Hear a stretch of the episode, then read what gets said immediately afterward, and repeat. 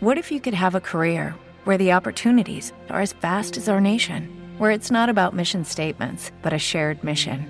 At U.S. Customs and Border Protection, we go beyond to protect more than borders from ship to shore, air to ground, cities to local communities. CBP agents and officers are keeping people safe. Join U.S. Customs and Border Protection and go beyond for something far greater than yourself. Learn more at cbp.gov/careers. Every day, we rise, challenging ourselves to work for what we believe in. At U.S. Border Patrol, protecting our borders is more than a job, it's a calling. Agents answer the call, working together to keep our country and communities safe. If you're ready for a new mission, join U.S. Border Patrol and go beyond. Learn more at cbp.gov/careers. Salve, sono Maria Antonietta Firmani, Parallelo 42 Contemporary Art. In questo nuovo progetto di podcast vi proponiamo dialoghi di arte, scienza, filosofia, economia, storia, cinema, architettura, letteratura e molto altro, per leggere il contemporaneo attraverso il pensiero dei suoi più autorevoli interpreti. In questo audio il prezioso incontro con Giovanni Bonotto, imprenditore, e Chiara Casarin, curatrice. E grazie infinite a Giovanni Bonotto e Chiara Casarina di aver accettato l'invito, sono davvero molto felice di incontrarvi. Io inizierei con Giovanni Bonotto. E allora, Giovanni Bonotto è imprenditore, titolare e direttore artistico di Bonotto SPA, una manifattura tessile alla quarta generazione fondata da Luigi Bonotto nel 1912 per produrre inizialmente cappelli di paglia. 50 anni più tardi la competenza creativa e manifatturiera è stata trasformata in un piccolo gioiello di produttività tessile in crescita parallela al sistema moda italiano. L'azienda si è sviluppata velocemente diventando un'industria verticale a ciclo completo, eh, con più siti produttivi oltre 200 maestri d'arte impiegati stati. Oggi è guidata dai fratelli Lorenzo e Giovanni che l'hanno eh, portata ad una crescita esponenziale anche internazionale rendendola punto di riferimento dell'industria della moda globale nella ricerca per la nascita dei trend. Ecco, come nasce la passione per il lavoro che svolge e se ci racconta la sua azienda, cosa vuol dire industria verticale a ciclo completo. Allora, eh, la Bonotto nasce nel 1912 come produttore di cappelli, poi negli anni 50 i cappelli non sono più stati oggetto commerciale, nessuno più li adoperava e allora mio padre riuscì a convertire la produzione dall'intreccio della paglia all'intreccio del filato e le stoffe nacquero esattamente così. Ehm, quando cominciai a lavorare io, 30 anni fa, c'erano circa 70 aziende nel territorio veneto che facevano lo stesso lavoro, quindi 70 competitor, industrie. Oggi siamo rimasti in due industrie, forse in due industrie e qualche artigiano. Eh, questo la dice lunga sulle catombe che il tessile non ha avuto solo in Veneto, ma in, nelle, nel, nell'Italia manifatturiera, che è stata sacrificata eh, dal costo della manodopera. Eh, parlo di costo di manodopera perché il mantra che farà nascere Fabbrica Lenta nel 2007 invece è eh, il guardare col binocolo all'incontrario il problema che aveva fatto delocalizzare tantissima industria tessile e non solo. E quindi quello che diventa un handicap, cioè il costo orario manifatturiero dell'operaio, eh, Fabbrica Lenta lo porta come, un, come il valore assoluto. Vuol dire che eh, nel 2007 riusciamo a concretizzare quello che avevo vissuto, che la mia famiglia ha vissuto in, in modo inconsapevole a partire dal 1970. E dai primi anni, per un fatto naturale, normale, di vita vissuta comune, circolavano in famiglia e quindi in azienda moltissimi artisti. Questi artisti erano visti da me, ma sicuramente da mia mamma, da mio fratello e da anche dalle maestranze della fabbrica come dei grandi disturbatori. Eh, in primis perché noi parliamo normalmente il dialetto eh, veneto e quindi sentire giapponese, inglese, americano, suoni strani non ci capivamo. E poi perché gli artisti avevano degli usi e costumi molto diversi dalla provincia profonda veneta, e, ehm, alla quale ci sentiamo legati e orgogliosi di appartenere. E, però mi rendo conto che abitare in provincia di Vicenza eh, anche, anche, dei limiti. È un po' un cul-de-sac eh, dove succedono delle cose meravigliose, eh, stupende, impossibili e Fabbrica Lenta vuole anche parlare di questa storia eh, di all'inizio un disagio perché non capivamo assolutamente tutti questi artisti. Oggi questi artisti sono diventati circa 312 nel corso dei, dal, dal 1970 a oggi con residenze e hanno prodotto un corpus di 24.000 opere circa. Da archivio nel 2013 prendono una regolamentazione e diventa fondazione quindi la Bonotto è un'azienda che produce tessuti, un'industria tessile, però è anche una fondazione per l'arte contemporanea. Vuol dire due soggetti giuridici completamente differenti, ma abitano insieme dentro 20.000 metri di pianta industriale. E non solo abitano insieme, ma si sorreggono reciprocamente e trovano sostanza reciproca ehm, e si danno forza reciproca. Fabbrica Lenta e Fondazione sono la storia che con l'arte si può mangiare e qualche volta si mangia bene.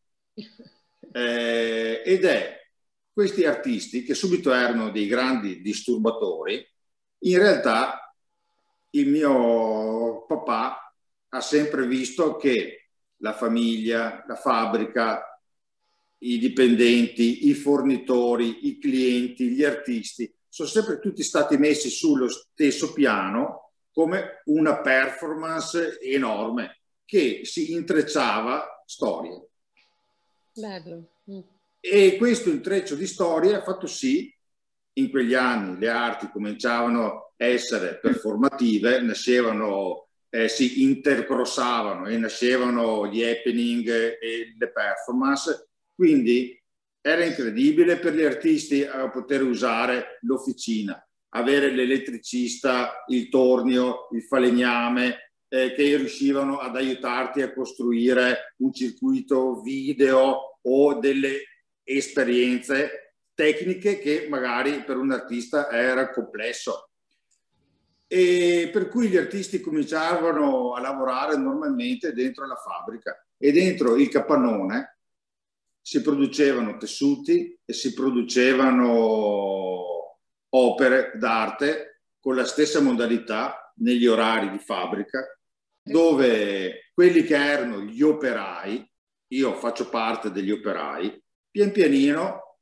dopo 10, 15, 20 anni, ci siamo accorti che gli artisti veri ci avevano fatto diventare anche noi dei micro artisti e avevano impollinato le procedure della business administration. Il fare dentro la fabbrica aveva, eh, noi vedevamo le cose diverse con degli occhi speciali che io chiamo sempre gli occhiali della fantasia. Per cui vedevamo dei mondi di fare fabbrica, ma soprattutto di pensare ai prodotti tutta con eh, il codice, il punto di vista, i più punti di vista, non più ortodosso, ma eravamo stati disossati da quello che è il mondo di una cultura, chiamiamo poli, polisemica. Questo ha fatto sì di anche noi essere, sentirci dei piccolissimi artisti che fanno delle piccole opere. Queste piccole opere sono le nostre stoffe e che le tentiamo di fare a regola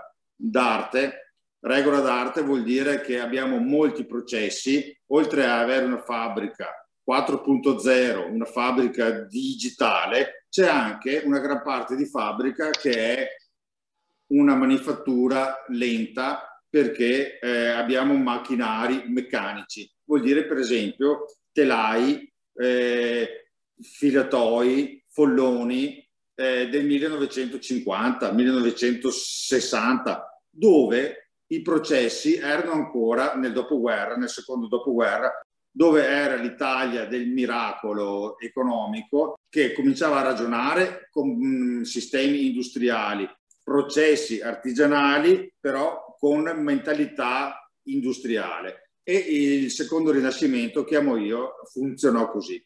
Quindi noi abbiamo recuperato da aste fallimentari, tutti quelli che comunque nella zona, dalle aziende che avevano chiuso dai vari fallimenti, si sono presi un sacco di macchinari meccanici. Questi implicano la sapienza, la maestria della maestranza. Cioè l'operaio è, non, è più, non è più stato il sovrintendente del processo, per cui doveva fare, doveva stare attento a fare start, off, on, una velocità enorme, ma invece interagendo con la macchina le mani in fabbrica sono diventate intelligenti. Certo. E l'arte, ci sono tutte queste opere, sono dentro la fabbrica, vivono dentro la fabbrica. Noi le abbiamo viste fabbricare, le abbiamo viste fare e poi abbiamo scoperto nelle riviste, nelle mostre, a, ai Pompidou di Parigi, dove vediamo i lavori che sono stati fatti qua, a Palais du Tokyo, di Parigi, dove vediamo i nostri lavori che vanno a finire esposti lì, alla Whitechapel a London, dove vediamo i nostri lavori che abbiamo visto fare che sono finiti lì. Vediamo tutto questo nostro pezzo di heritage che abbiamo vissuto che oggi sta andando in giro nel mondo eh, come ospite. Eh, e, e allora ci siamo resi conto del valore non parlo del valore economico, del valore dell'esperienza che questi artisti da disturbatori rompiscatole sono diventati di maestri che ci avevano disossato e disarticolato il pensiero. Per cui oggi facciamo tessuti, siamo animati da questo fare che si traduce nel provare e riprovare.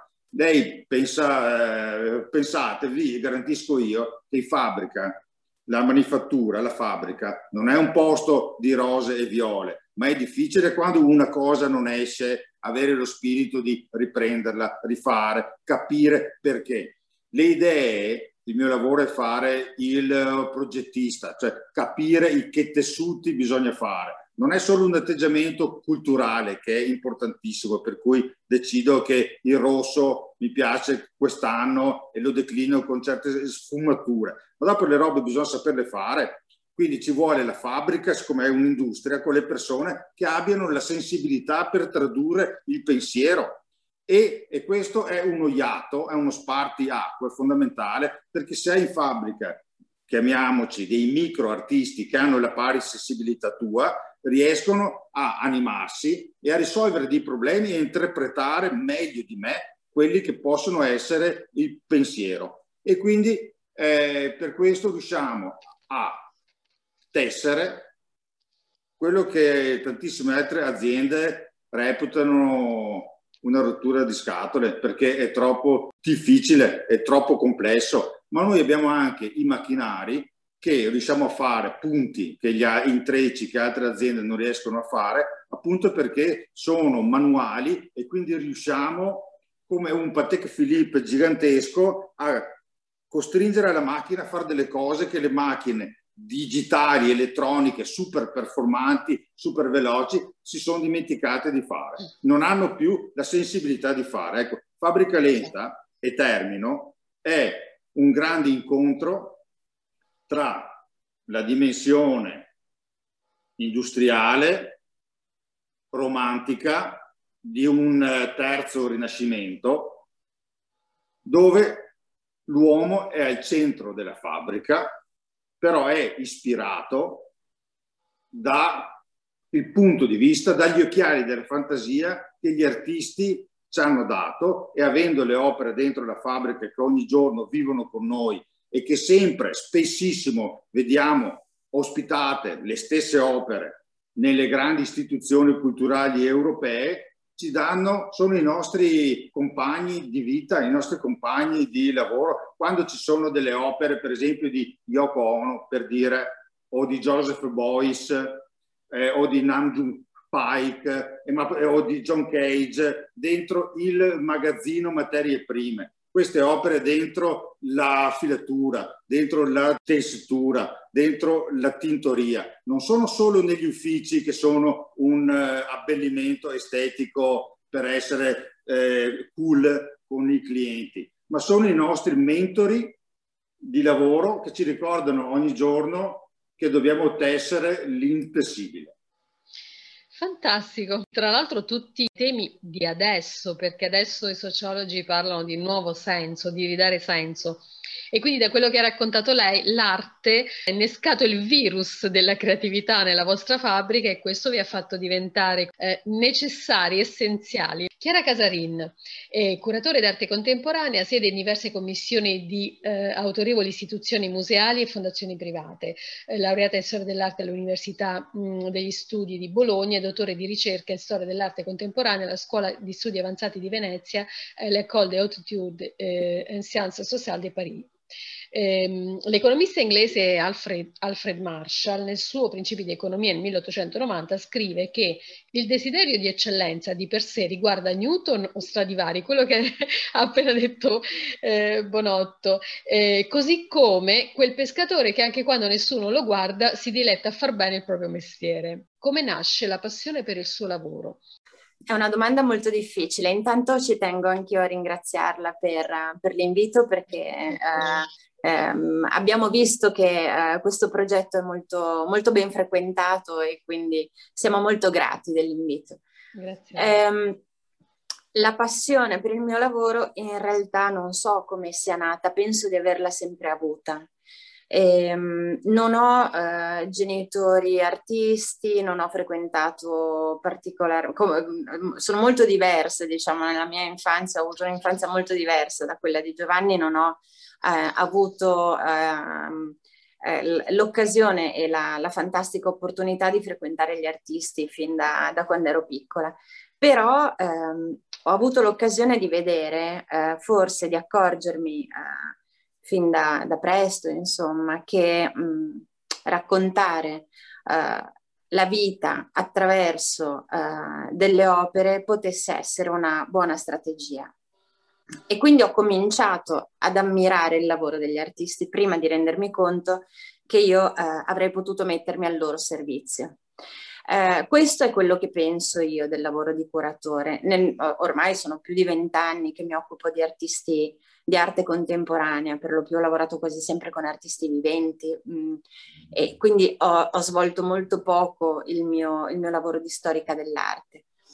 E credo che il lavoro del curatore sia proprio quello di mettersi al servizio degli artisti e di fare da ponte tra quello che l'artista vuole dire, quello che l'artista vuole esprimere attraverso uh, i suoi progetti, i suoi lavori e un pubblico che tendenzialmente ignora il, i contenuti, no? ignora il progetto e, e gli scopi anche di ogni singolo artista. Per cui il lavoro del curatore è in un certo senso più importante, più eh, di successo nel momento in cui è un lavoro invisibile.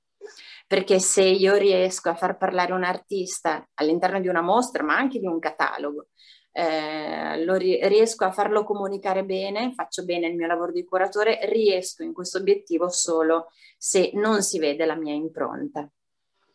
Questione molto diversa invece si ha quando si fanno delle mostre d'arte contemporanea collettive, per cui il curatore in realtà è il vero artista perché eh, sceglie un tema, sceglie un titolo e sfrutta in un certo senso le opere degli artisti per portare avanti un suo, un, un suo progetto. Eh, le sfrutta nel senso più, più bello del termine perché è solo tramite il lavoro degli artisti che riesce poi a, a raccontare il proprio, il proprio, progetto. In quel caso l'impronta del curatore la si vede e, e, io ho avuto la fortuna di mettermi alla prova con entrambe le, le situazioni. Ehm, ad un certo punto, mentre ehm, ero eh, all'università, quindi avevo già capito che l'arte e la storia dell'arte erano la mia strada, in realtà non l'ho mai cambiata e, e ho sempre vissuto di questo lavoro, non ho mai dovuto cercare delle, dei piani B, delle alternative, perché eh, come lei sa, come tutti sanno probabilmente, chi, chi fa questo lavoro sa che per occuparsi di arte, per occuparsi di cultura, to cure, senza essere ehm, produttori materiali di qualche cosa, ma solo elaborando dei concetti, cercando di trasmetterli, non è sufficiente fare un lavoro solo, bisogna farne almeno cinque. Quindi io mi sono sempre eh, messa in gioco e ho sempre tentato di, mh, mm, eh, di, di farmi bastare l'arte per, per vivere. Come diceva Giovanni prima, l'arte può consentire di vivere anche molto bene, per cui eh, per fortuna è andata così. Il, come lei diceva esattamente proprio il, l'impatto, eh, chiamiamolo così, emotivo, no? eh, che si può avere nei confronti dell'arte, nel mio caso è sempre stato molto mitigato da un impatto anche scientifico. Um, cerco di analizzare il lavoro degli artisti uh, con un metodo quasi clinico, non mi faccio trasportare dall'emotività, cerco di non utilizzare aggettivi, uh, eh, come si può dire, espressionistici in un certo senso per, per, declamare la bellezza delle opere perché lo ritengo superfluo. Il, il bello è uno degli ingredienti dell'arte, ma non è necessariamente un ingrediente che deve far parte di tutte le torte che vengono fatte con l'arte contemporanea. Per cui ehm, il, il, mio atteggiamento è sempre stato quello eh, più scientifico e dimostrabile possibile. Mm, uno dei miei skill, diciamo, di, di, di, ciò che mi ha aiutato molto in questo percorso è stata la semiotica. Io eh, mi sono laureata e ho anche discusso il dottorato di ricerca con Paolo Fabri, che per me è stato un grande maestro, eh, non solo di semiotica, ma è stato un grande maestro di visione. Lui mi ha insegnato a vedere le cose mi ha insegnato a vedere le cose in controluce soprattutto, perché a vederle illuminate eh, forse eh, è più semplice e più istintivo. L'insegnamento vero è stato quello di vedere tutto in controluce per cercare di eh, partire dai bordi e poi arrivare alla, alla sostanza. E, e quindi parallelamente applicando gli strumenti della semiotica un po' in tutte le discipline, non solo nell'arte visiva, diciamo così, ma anche nella letteratura, nella poesia, nella musica, nell'architettura, mi sono resa conto che gli artisti in senso generale, quindi tutti quelli che uh, si esprimono attraverso queste discipline, uh, sono, dei, sono, degli scienziati. Uh, sono in grado di dire a tutti noi qualcosa di più sulla vita, qualcosa di più sulla realtà, qualcosa che noi non vediamo e che loro invece attraverso le loro ricerche, le loro indagini riescono a farci vedere. Poi se ci pensiamo bene, questa è una teoria valida per tutti i tempi, perché i grandi artisti del passato, del Rinascimento, avevano proprio questo come obiettivo, quello di far vedere al, al, al, al maggior numero di persone possibili uh, quali fossero le, le, le più recenti scoperte, le più recenti eh, storie raccontate. E, e, quindi anche in questo senso l'arte è sempre contemporanea perché si guarda intorno per produrre certo. qualche cosa in qualsiasi momento. Poi eh, c'è anche da dire una cosa, una cosa importante. A me la semiotica ha insegnato a leggere, non mi ha insegnato a produrre per cui eh, riesco a, a, leggere, a produrre pensiero, ma non, non, sarei mai in grado di produrre un'opera d'arte. E non riesco a disegnare neanche una margherita se me lo chiede, per cui lasciamo proprio, lasciamo proprio perdere, non ho velleità artistiche. A meno che non si intenda come produzione anche quella di nuovi concetti attraverso l'opera degli altri certo. artisti, che quindi è il lavoro del curatore che, che solitamente fa le, le, mostre, le mostre collettive. E di queste ne avrei molti esempi perché ormai non sono più una ragazzina di lavori di questo tipo, ne ho fatti tanti e per me è sempre stata una crescita molto, molto bella. Il confronto con gli artisti mi ha formata mi ha, mi ha, insegnato molto, sono stati loro poi un po' alla volta anche a, uh, a suggerirmi, senza dirlo, quali fossero le, le, grandi, le, grandi, cose. Mi viene in mente Marco Polo, no? quando parla al Gran Can, nelle città invisibili di Italo Calvino, lui non lo dice mai che si tratta di Venezia, eppure parla sempre di Venezia. Questo è quello che hanno fatto gli artisti con me eh, senza dirlo mai mi hanno sempre parlato de, del miracolo delle piccole cose, da, da, come sono fatte le foglie a come si muovono le nuvole, per cui è stato un modo per me di vedere il mondo, quello, quello appunto attraverso l'arte. Poi è vero, degli artisti non bisogna neanche mai fidarsi, perché... Eh, ho avuto esperienze molto belle con quasi tutti gli artisti, anzi con tutti potrei dire, però degli artisti non ci si deve mai fidare perché un vero artista eh, fa arte sempre, anche quando eh, gli si fa un'intervista, non ci si deve aspettare che lui dica la verità perché sta producendo un'opera anche in quel momento, per cui può essere qualsiasi cosa. Quindi nei confronti di un artista ci vuole amore incondizionato non, non, si deve stare lì a eh, distinguere tra vero e falso, anche se poi, come lei ha visto, io ho dedicato più di dieci anni alla mia vita, lo sto ancora facendo perché è uno dei miei temi guida, è una delle mie passioni, eh, ho studiato molto le problematiche dell'autenticità nell'arte contemporanea, sì. che cosa significa autentico. Poi magari le chiederò anche di raccontarci una mostra che ha curato, che, che le è piaciuta particolarmente. Allora, Giovanni Bonotto, come direttore artistico dei Bonotto SPA, quindi si contrappone alla progressiva svalutazione della produzione massiva a scapito della qualità e quindi ha parlato della fabbrica lenta. Eh, l'industria tessile eh, fu il luogo della prima rivoluzione industriale nel 1787, nacque il telaio meccanico che permise a un solo operaio sorvegliante, quello che diceva lei che preme il bottone, di svolgere il lavoro di una quindicina di persone. Bertrand Russell, matematico e filosofo, nel narrare la progressiva riduzione di libertà individuale, argomento molto attuale, eh, in un piccolo bellissimo testo Autorità Individuo del 1949, descrive le ricadute negative per il territorio, per l'industria e per i singoli individui eh, prodotte dalla industrializzazione del tweed scozzese. Questa cosa mi ha colpito molto originariamente famoso nel mondo per il suo, quindi il grosso impatto, ma quello che ha un po' detto lei all'inizio, no? del, de, del, fatto che c'erano 70 aziende e poi siete rimasti in due praticamente. Quale contributo offre alla società il suo lavoro? E qual è un prodotto che ricorda con particolare piacere? Rispondo partendo dall'ultima. Quando iniziai a disegnare la collezione eh, avevo l'età di 26 anni dovetti rompere completamente tutta la tradizione culturale dell'azienda prima di me, perché l'azienda eh, stava percorrendo la stessa strada che l'avrebbe portata al declino come tutte le aziende della nostra zona. Eh, cosa voglio dire? Che la Bonotto era il grande fornitore delle maison come Valentino, Ungaro, molto femminili, ma in quegli anni, negli anni 2000, cominciò la cultura del minimalismo, per cui la donna femminile molto colorata e non era più un trend. Provo a dirla con una parola diversa.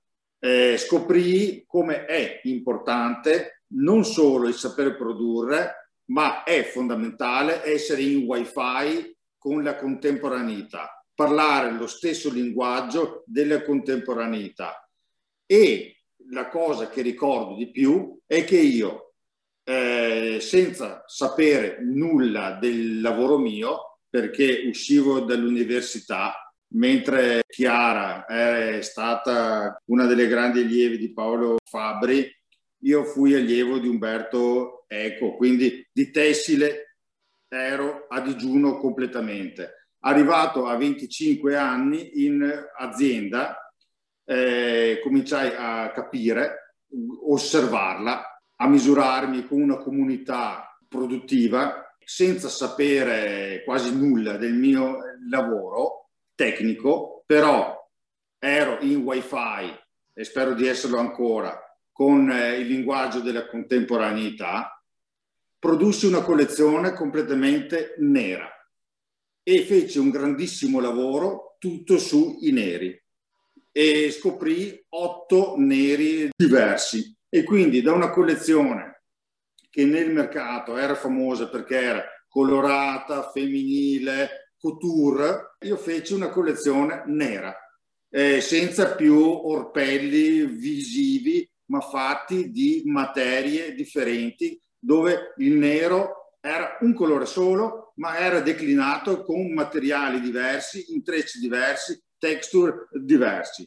E scoprì per caso che ero esattamente allineato con i Donna Karan, gli Yoshi Yamamoto, eh, i Calvin Klein, eh, con tutto quello che fu l'inizio della grande cultura del minimalismo nella moda. Ero anche io un designer che viveva il proprio tempo e sentiva la propria cultura. Eh, con questo voglio dire che la Bonotto, merito importante di tutta l'attività culturale che ogni giorno è stata prodotta e tutt'oggi viene prodotta al nostro interno, non siamo una manifattura che produce i tessuti. I tessuti sono il medium finale che ci paga lo stipendio, ma noi siamo una sorgente creativa che produce pensiero. Pensiero che si tramuta come un eh, prodotto tangibile, che ripeto ci paga lo stipendio, che sono le stoffe. Ma i designer vengono qui e la prima cosa che eh, si chiedono, che ci chiedono è ah, bello, lo posso avere, lo posso avere io, lo posso avere solo per me. In quanto tempo me lo dai? E l'ultima domanda è quanto costa? Il mio goal è quando il prezzo è l'ultima questione, perché sono rapiti, attratti ed è la cosa necessaria, il mood che comprano, l'esperienza tessile che comprano. È come, siamo come un pre-ufficio stile di tutti gli altri uffici, quindi siamo una sorgente creativa e vendiamo pensiero. Guardate come la Bonotto alla fine possa essere una comunità che tutti messi insieme riusciamo a essere un artista gigantesco e il mio papà che ogni giorno è al lavoro con noi ha voluto fare tutta questa azienda come fosse una performance. Quindi ho già risposto alla, seconda, alla prima domanda sua dicendo che noi siamo in più di 200 che ogni giorno vivono e portano avanti l'azienda perché contribuiamo a portare avanti le nostre famiglie. E per me avere questo valore in qualche modo di rappresentare una piccola comunità e di riuscire a mettere il nostro ogni giorno per dimostrare che non siamo solo dei produttori di materie, ma c'è anche una visione diversa nel fare impresa dove l'uomo è al centro. Questo è il piccolo micro contributo che ogni giorno, la bandierina che ogni mattina in fabbrica si pianta. Che meraviglia, bellissimo, una comunità, bellissimo. Bellissima questa idea appunto del lavoro come vita, non come impegno per, per, lo stipendio, ma come scelta di vita. È bellissima questa cosa. Eh, Chiara Casarin riveste ruoli di rilievo all'interno di prestigiose istituzioni museali, componente del comitato scientifico delle gallerie dell'Accademia di Venezia, membro del comitato di studio della Fondazione Canova Onlus di Possago, della commissione del nuovo bailo dei Musei Civici di Treviso, membro del Comitato Scientifico della Biblioteca Internazionale Lavinia di Vicenza. Poi dopo ci parlerà di incarichi nelle fondazioni private. Eh, ecco, qual è la differenza quindi in generale e, e in questo periodo della gestione di un progetto culturale in uno spazio privato e in uno spazio museale? E quale progetto ricorda con più piacere o con più fatica? E quale contributo offre alla società il suo lavoro? Tre domande. sono tre domande che richiederebbero un'ora ciascuna. E cerco di essere sintetica, casomai poi approfondiamo. Diciamo che il 2020 ci ha dato degli insegnamenti e sono insegnamenti dei quali noi dobbiamo, quali noi dobbiamo fare assolutamente tesoro, perché um, sicuramente saranno uh, del, degli strumenti che porteremo avanti anche per, prossime, per, i prossimi anni, per le prossime esperienze, sia espositive che culturali comunque in generale, ehm, sia in un certo senso ci hanno insegnato a riprendere il nostro posto, perché eh, la continua eh, propensione dell'essere umano nei confronti della produzione e dell'iperproduzione ha portato durante il 2020 alla ipercomunicazione. E, e questo ha generato, eh, come, come lei sa, come tutti ormai ci siamo accorti, in un certo senso una forma di assuefazione, dove il problema più importante è quello di eh, porre l'accento eh, sulle cose importanti. È come se tutto si fosse in un certo senso appiattito, no? Eh, devo dire però anche che ehm, è sbagliato pensare che la chiusura dei musei, ora parlo delle istituzioni pubbliche, quelle che sono state direttamente e uh, prima delle altre coinvolte nelle decisioni ministeriali e nei, nei, vari decreti che sono usciti nel corso degli ultimi mesi, ma che appunto sono, sono considerazioni che si possono anche riflettere per il, per il futuro. E, um, il fatto che siano state chiuse è stato percepito dai visitatori come chiusura delle attività di un, di un, museo o di uno spazio espositivo, quando in realtà l'apertura al pubblico è la punta dell'iceberg del lavoro all'interno di un museo. Eh, mi, mi, consenta di banalizzare un attimo, però nel momento in cui abbiamo dei custodi dei mediatori culturali, gli addetti alla, alla sorveglianza, è sufficiente aprire le porte e il museo è aperto tutto quello che si svolge, si svolge, negli uffici, dal lavoro scientifico al lavoro curatoriale, i restauratori, eh, i conservatori, è un lavoro che è proseguito. È un lavoro che nel 2020 ovviamente è stato eh, fondamentale, importante, perché ha anche consentito di, eh, di, dedicare più tempo magari ad alcuni progetti, però non si è mai fermato. Gli italiani non riescono a fermarsi di fronte alla, alla produzione culturale. Eh, si sono dati tutti molto da fare nella creazione di nuovi momenti di visibilità, di alternative di visibilità e di storytelling, ma eh, non si è mai fermato il lavoro. È chiaro che una realtà privata come può essere una galleria ha avuto lunghi momenti di possibilità di apertura su appuntamento e, e, quindi ci sono state delle modalità diverse. Io personalmente ho imparato una cosa che credo che continuerò ad applicare poi per il resto della vita, ovvero quella dell'inaugurazione spalmata nell'arco di una giornata o di più giorni, piuttosto che a un'ora ben precisa in un certo giorno. Questo, per esempio, eh, è stato per noi un grande, un grande, insegnamento ed è stata anche una giornata di grande successo. Con eh, Giovanni abbiamo inaugurato una piccolissima mostra a Milano a ottobre. Si trattava di una piccola mostra di quattro arazzi eh, in, una, in, una, galleria che ci ha ospitato per raccontare appunto questo, questo progetto e um, abbiamo deciso in quel momento di aprire dalla mattina fino alla sera invitando eh, tutti a comunicarci l'orario di arrivo. E questo ci ha permesso di parlare con tutti, di raccontare a tutti la storia degli arazzi, di raccontare a loro chi, chi fossero gli artisti che li avevano disegnati e, e quindi anche di avere questo tempo dedicato eh, interpersonale molto importante che solitamente quando si fa l'inaugurazione alle 18 si aspetta il brindisi, si aspetta di, di prendere l'aperitivo, non, non, si riesce mai uh, a parlare con tutti, non si riesce insomma, ad avere questa soddisfazione. Io credo che l'apertura spalmata in più ore, in più giorni sia una cosa che abbiamo imparato e che eh, ripeterò anche quando non sarà necessario. E se devo, se devo pensare chiaramente alle difficoltà, penso a tutti quegli operatori che non sono stati ritenuti indispensabili. Effettivamente c'è una fetta di eh, operatori della cultura che erano quelli che direttamente si interfacciavano con il pubblico, che in questo ultimo anno hanno vissuto dei momenti davvero difficili che mi auguro che stiano eh, che stiano finendo. In realtà in quel senso non vedo possibilità di insegnamento per il futuro, anzi mi auguro che ehm, che questo finisca presto. Tra l'altro, una delle cose che continuo a ripetere negli ultimi mesi è che per anni per, da tantissimi anni cerchiamo di creare assembramento nei musei e non ci riusciamo. Perché proprio adesso?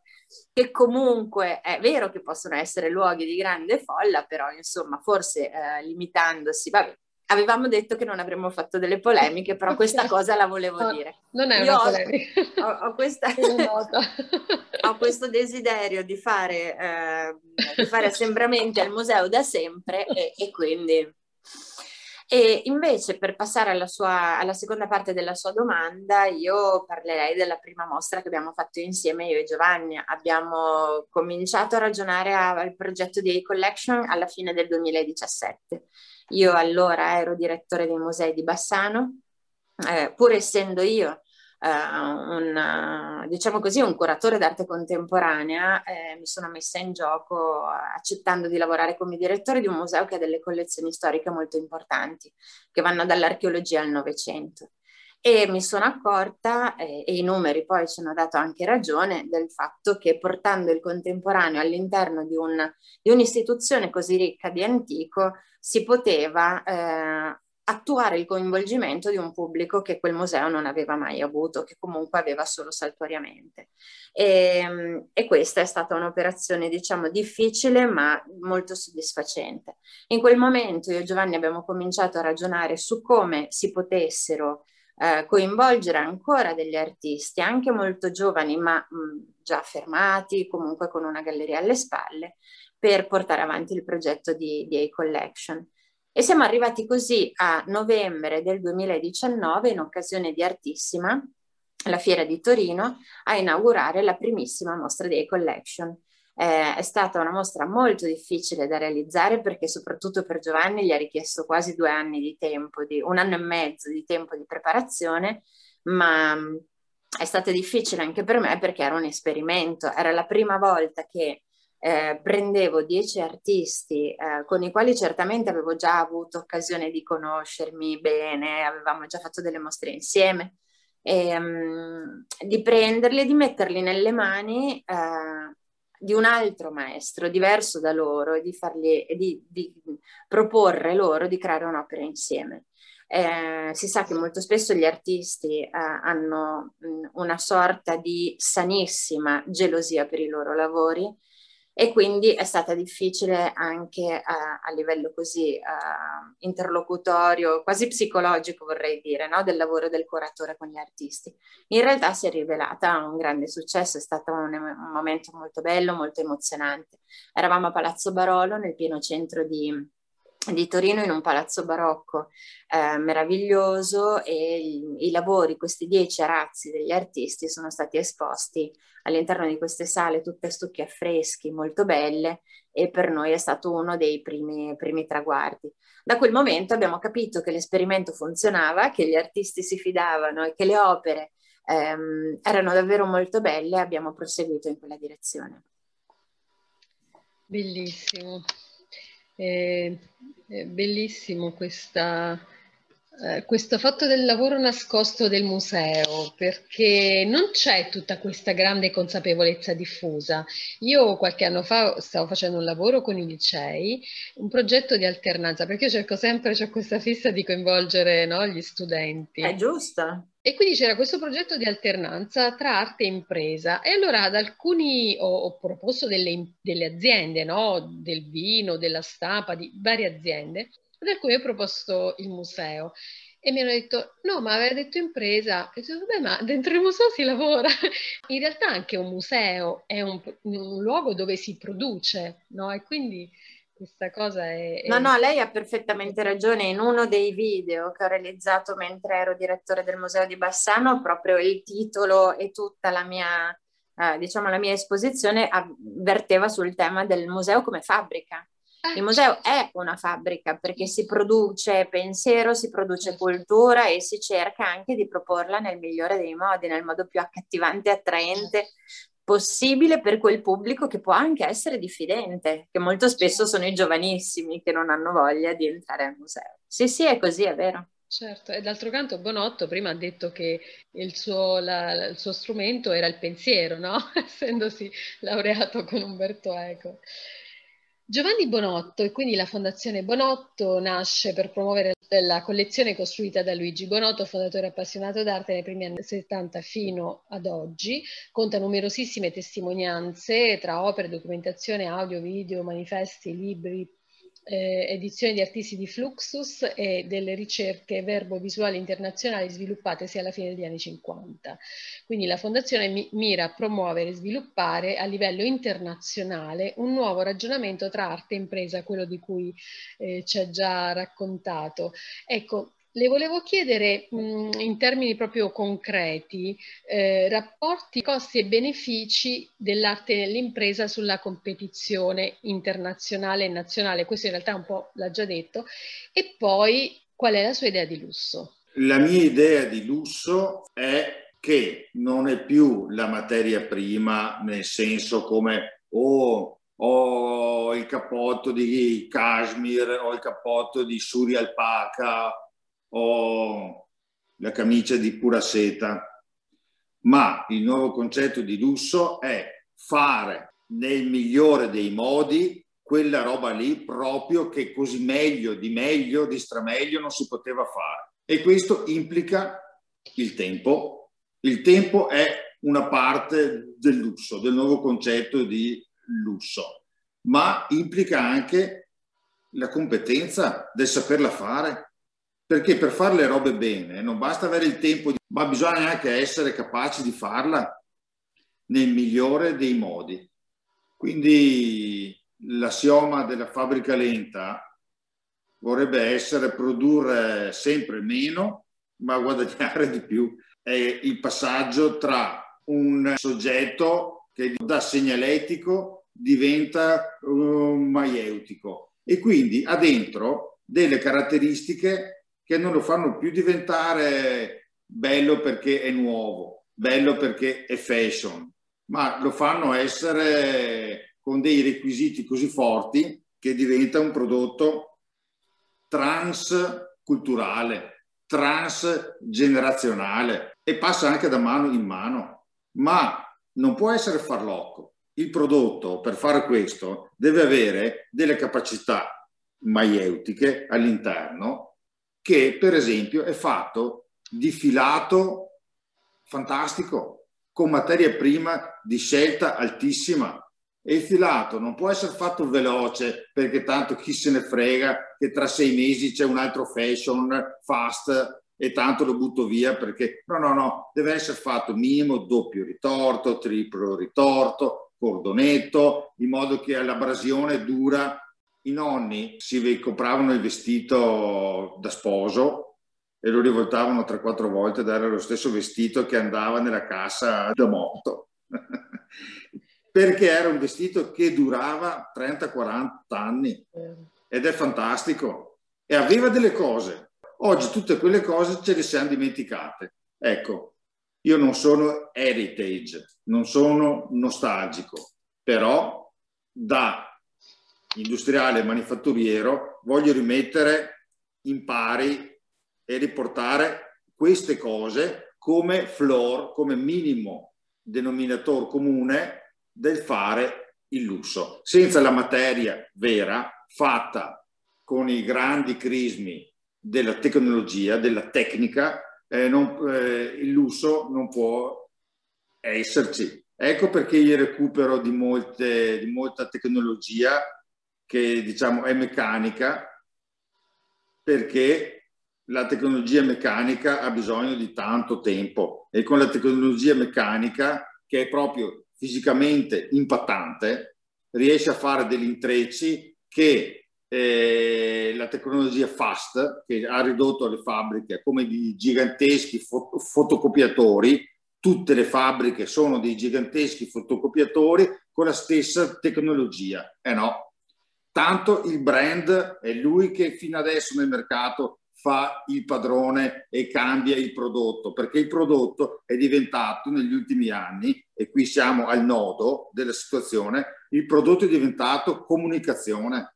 No, il lusso invece non è il prodotto che, diventa, che diventa comunicazione, ma il lusso diventa esattamente una cosa che è senza tempo atemporale, ma deve, avere gli attributi per esserlo, deve essere vera, altrimenti si sfascia. Fantastico, bellissimo, ha detto delle cose fantastiche. Da un lato il, le crisi economiche in realtà, eh, come dire, tendono a spostare la ricchezza nelle mani di chi già ce l'ha e quindi il mercato del lusso non è mai in crisi. Però il lusso, come dire, per combattere l'obsolescenza programmata che è, è la fonte del disastro dell'iperconsumo. Chiara Casarin nel 2015 pubblica il saggio L'autenticità nell'arte contemporanea. Il suo percorso professionale coniuga la valorizzazione delle collezioni storiche con la ricerca dell'arte contemporanea e l'applicazione delle tecnologie digitali per la conservazione e la divulgazione del patrimonio artistico, argomento quanto mai attuale. Quindi l'arte è sempre contemporanea nel senso che esprime il proprio tempo dal punto di vista futuro. Eh, ecco, come si riconosce l'autenticità nell'arte contemporanea di tutte le epoche, come diceva anche prima, e naturalmente ci racconta la tecnologia dell'arte e qual è la sua idea di lusso. L'autenticità non è uh, una proprietà, non esistono oggetti che abbiano intrinsecamente la caratteristica di essere autentici. Siamo noi che decidiamo che cosa è autentico di volta in volta. E um, riuscire a, a, per me a scrivere un'ipotesi di teoria sull'autenticità è stata una sfida che è durata molti anni. Um, sono partita a, da Prassitele per parlare dell'arte contemporanea, perché una teoria deve essere valida in tutti i tempi, altrimenti non è una, te- una teoria ma è una storia. E io sono, se mi dovessi schierare, dalla parte della teoria, perché la storia la dobbiamo dare un po' come dato acquisito. Il, il lavoro degli storiografi, eh, che è molto importante, che è uno di quei lavori di cui noi non possiamo fare, fare a meno. Eh, io per prima sono una storica dell'arte di formazione, non possiamo prescindere dalla conoscenza della storia, però la storia deve essere il terreno sul quale noi piantiamo pensiero e questo pensiero deve diventare teoria. Se la teoria regge, regge in tutte le epoche, altrimenti non regge mai. Allora, per parlare dell'arte contemporanea, io sono partita da una bellissima mostra che è stata fatta eh, molti anni fa, eh, era già stata fatta da parecchio tempo, nel 2015, quando ho pubblicato il libro, che si intitolava Praxitel ed era una mostra che si era tenuta al Musée du Louvre a Parigi. E in questa mostra di Praxitel non c'era niente, non c'era assolutamente niente, c'era solo un basamento sul quale era inciso, scalfitto sulla pietra, il nome Prassitele, ma tutte le sculture in mostra provenivano dall'antica Grecia, ma non erano di Prassitele. E il fatto che una mostra portasse il nome di un autore non presente mi era sembrato una, una strategia molto interessante per far partire un ragionamento su che cosa significhi autentico o meno ma poi potrei raccontarvi molti aneddoti, ad esempio Monet quando era molto giovane andava sempre al Louvre, andava a dipingere, eh, a copiare i dipinti presenti all'interno delle collezioni del Rinascimento italiano. E, e quelli all'epoca sua erano dei falsi, erano delle copie. Ovviamente dopo, oggi anche, quei dipinti sono degli autentici Monet, per cui possiamo certamente dire che il concetto di autentico può, può variare nel tempo il, il, il tema più, diciamo così, più romantico relativo al concetto di autenticità è quello che ci lega di più in un senso feticistico quasi agli oggetti, ma quello è stato realizzato da quell'autore anche se è molto rovinato, anche se non è più leggibile, anche se non è più l'opera che l'autore ha prodotto, comunque è quella l'opera autentica. Io ho tentato nella, nella mia pubblicazione di arrivare alla, alla, conclusione, sto saltando a pie pari 300 pagine di lavoro e 10 anni di studio, ma ho tentato di arrivare a dire che con il tempo e con le nuove acquisizioni e le nuove tecnologie dobbiamo consentirci di cambiare anche i significati dei nostri termini, dei termini che usiamo. Il significato di autenticità oggi non è quello che c'era vent'anni fa, così come non è quello che c'era uh, un secolo e mezzo fa. Il, il, concetto di autentico oggi è uh, un qualche cosa che noi possiamo anche verificare con le nuove tecnologie. Uh, si stanno studiando tutti i metodi per poter rendere unici, irriproducibili anche lavori di uh, arte digitale, per esempio. Uh, si sta cercando di trovare non solo uh, delle nuove mh, analisi chimiche, delle nuove indagini scientifiche sulle opere, ma uh, anche delle nuove formulazioni teoriche su quello che si può dire delle opere per, per definire in un certo senso la loro, la loro unicità. Perché a, a, quanto pare è proprio questo, quello che dà valore a un'opera è la sua scarsità, meno ce n'è più ha valore, no? E forse questo è valido per, per, tutti, per tutti, i tempi. E, ehm, ovviamente ho attraversato la filosofia cercando di stare molto lontana dalla distinzione tra vero e falso perché eh, autentico e non autentico sono ben diversi da uh, vero e falso. Il, il, concetto di vero è talmente ampio, talmente... Uh, talmente difficile anche da declinare nei temi dell'arte e dell'arte contemporanea che forse è stato un bene per me attenermi rigorosamente al concetto di autenticità. E ho scoperto che si arriva a capire che cosa è autentico solo ed esclusivamente capendo che cosa è falso soprattutto nell'arte contemporanea. Quello che le dicevo prima, vedere in controluce. E vedere in controluce significa anche questo, avere imparato che l'autenticità in realtà è il risultato di lunghi studi e riflessioni su che cosa è un falso. Un falso inteso come contraffazione, perché nell'arte eh, sappiamo bene che ogni volta che viene prodotta un'opera falsa c'è un intento fraudolento, c'è qualcuno che intende ingannare qualcun altro sulla paternità di un'opera e, e purtroppo questo succede anche oggi con le nuove tecnologie. Io credo che le nuove tecnologie siano, eh, la, abbiano al loro interno la potenzialità di essere la svolta di essere la svolta, così come quando ad un certo punto non siamo più andati dal nostro medico di base e basta perché avevamo mal di pancia, ma abbiamo cominciato a farci le ecografie, eh, così oggi l'utilizzo delle nuove tecnologie ci consente non solo di leggere, analizzare, ma anche di produrre un'arte che fino, fino ad ora non abbiamo, uh, non abbiamo pensato come, come arte.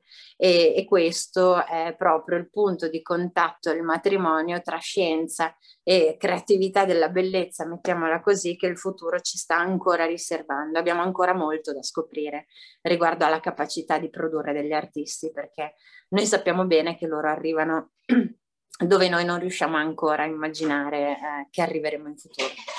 E quindi mh, in un certo senso le nuove tecnologie ci consentono anche di eh, ripensare il concetto di autenticità perché se eh, riesco a trasformare un dipinto che apparentemente non ha un codice perché è stato dipinto direttamente sulla tela dalla, dall'artista, nel momento in cui io faccio una scansione, una semplice scansione, questo dipinto si trasforma in un codice binario ed è 010101 infinite volte, ma comunque è un codice, io riproducendo quel codice esattamente riesco anche a riprodurre esattamente quel dipinto. Lei dirà una bellissima copia. Sì, è una bellissima copia, ma una copia che nessuno mai sarebbe riuscito a fare. Per cui ancora abbiamo da riflettere dal punto di vista teorico su questo. Adesso l'ho ovviamente semplificato in maniera, in maniera incredibile, veramente, però il, la tendenza è proprio quella.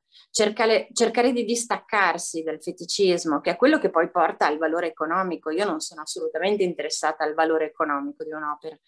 Mi interessa semplicemente capire qual è il valore dell'autenticità, a prescindere da... Uh, da quanti, da quanti soldi può valere un'opera o meno.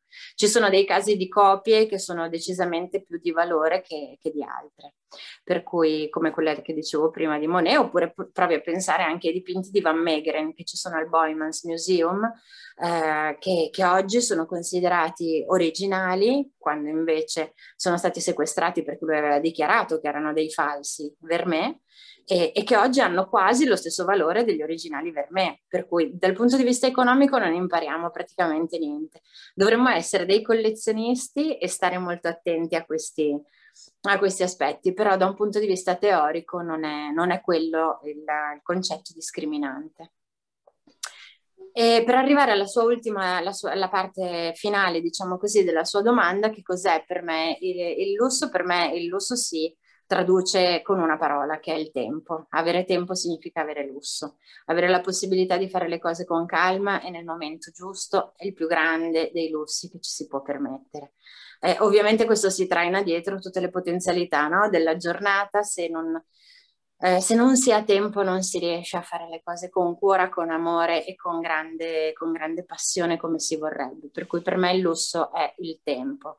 E, e nello stesso tempo oggi, a mio avviso, il, il lusso è anche la possibilità di, di attraversare questo mondo sen- lasciando una traccia molto lieve, un'impronta molto lieve. Cioè camminare sulla terra lasciando un'impronta lieve è un lusso perché eh, significa essere persone colte, significa essere persone attente, persone che amano quello che fanno e quello che le circonda. Per cui anche questo è esito di un processo formativo molto lungo, un processo di sensibilizzazione che non sempre arriva a tutti, per cui chi ce l'ha ne deve avere molto cura perché, molta cura perché essere soffici è, è molto difficile. Bella questa cosa, molto bella, sì. Sì, c'è, c'è proprio questo problema di dire, ma se viene fatta una copia digitale di un'opera, poi dopo qual è il valore di questa? Cioè è una copia, chi l'ha fatta è la macchina, insomma questo, questo quesito è molto attuale, molto complesso. Beh, ma se lei ci pensa, delle copie, eh, le copie vengono realizzate solo, solo, delle opere già molto famose. Lei pensi quante copie ci sono della Gioconda o di altri dipinti? Per dire che solitamente vedere la quantità di falsificazioni e di contraffazioni è la cartina tornasole per vedere quanto è importante poi un'opera nella sua versione originale.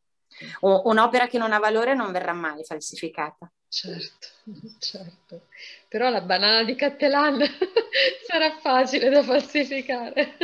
Ma quella ha un valore economico. È un'opera bellissima, secondo me è un'opera geniale. Io lo adoro, vabbè.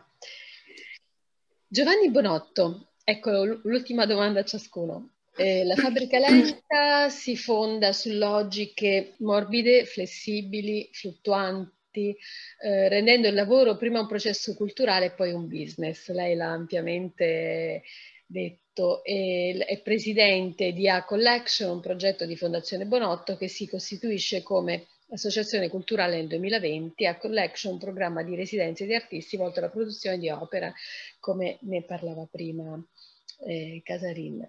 Qual è un quesito urgente che a suo avviso la società non esprime? Intanto vorrei dire che A-Collation è il punto di incontro tra Chiara Casarin e me. Ed è un progetto che è il nostro progetto culturale che con altri soci stiamo portando avanti in maniera molto sentita ed è un progetto culturale che vuole cercare di riportare l'arazzo non come esperienza industriale o azienda, ma riscoprire l'arazzo come medium artistico nella contemporaneità, con tutti i percorsi intellettuali come quelli che Chiara le ha appena raccontato. Poi l'ultima domanda non me la ricordo più. Qual è un quesito urgente o un problema urgente che la società a suo avviso non esprime? La leggo al contrario, un abuso pornografico di questo termine che è inquinato costantemente. Abbiamo, stiamo distruggendo e stiamo perdendo, facendo perdere il significato al significante nella parola sostenibilità per cui nessuno non sa neanche più che cosa sia. Credo che riflettere su questo concetto e sull'abuso pornografico che ne viene fatto costantemente a ogni telegiornale sia un pensiero importante per tutti quanti. È vero, adesso l'ipercomunicazione di cui parlava prima anche eh, Chiara Casarin è è la grave malattia di questo tempo.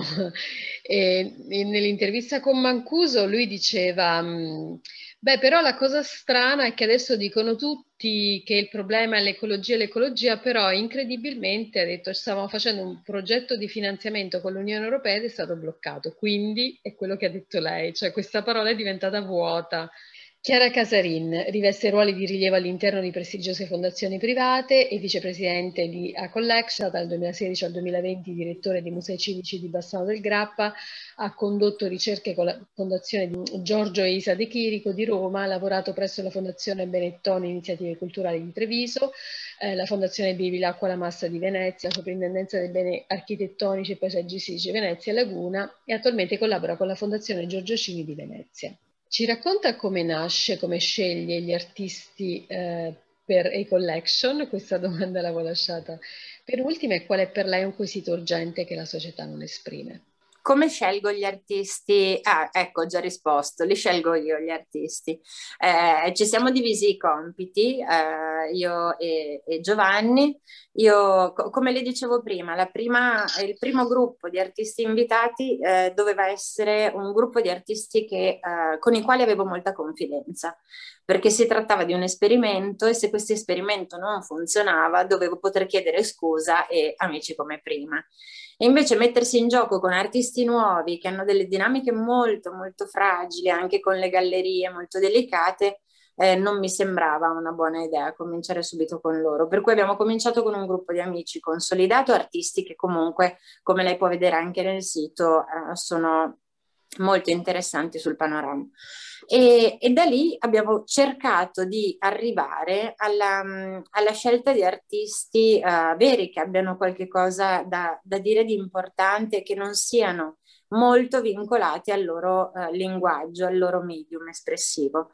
Perché um, ovviamente prendere un loro progetto tradurlo e farlo diventare un arazzo per alcuni può essere anche una forma di violenza nei confronti del loro lavoro.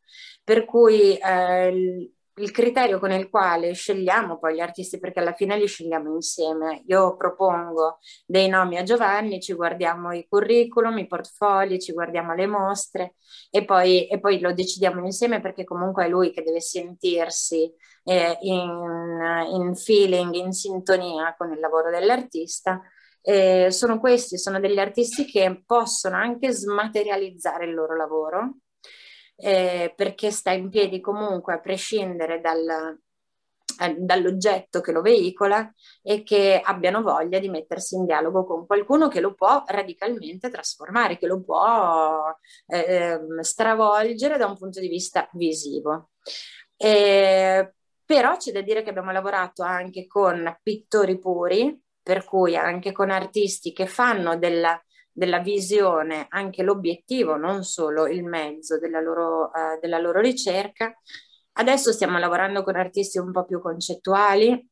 Il mio sogno sarebbe anche quello di lavorare con poeti e con musicisti, eh, quindi con persone che abbiano delle immagini eh, interiori più che eh, immagini proiettate su dei supporti. Mi piacerebbe tradurre in visivo qualche cosa che loro non hanno mai tradotto visivamente.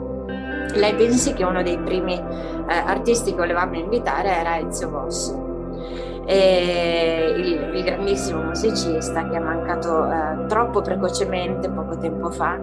E mh, mm, la mia idea era proprio quella di invitare Ezio Vosso che è un um, eh, un improvvisatore con delle competenze che fanno sì che ogni nota da lui suonata in modalità di improvvisazione sia perfettamente inserita all'interno di un, di un progetto unico, di, un, di, una scrittura sonora. No?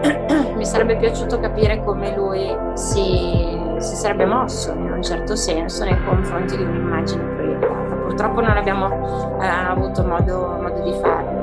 E, però adesso ci stiamo muovendo in quella direzione. La, la nostra è una costante ricerca, una costante discussione, talvolta anche animata, su quali possono essere gli artisti. Di sicuro eh, finora non abbiamo mai fatto lavori su commissione, molti artisti ci hanno chiesto di fare per loro degli arazzi, noi questa cosa non l'abbiamo ancora assecondata perché deve essere per noi un un, diciamo, uno sfogo della nostra curiosità, non è un lavoro. per cui per questa, per questa ragione abbiamo pensato che è più interessante per il momento metterci alla prova con le cose difficili piuttosto che eh, realizzare materialmente qualcosa che qualcun altro ha già in mente. Ecco, questo molto semplicemente. Bellissimo. Beh, insomma, grazie. Grazie a lei. Delle cose bellissime, preziosissime. Insomma, sono davvero felice di avervi conosciuto e spero che ci sarà una prossima occasione di incontro. Lo spero anch'io, magari dal vivo la prossima eh, volta. dal vivo, certo. Buona serata, grazie infinite. Grazie. Grazie. Grazie. Arrivederci, grazie. Arrivederci.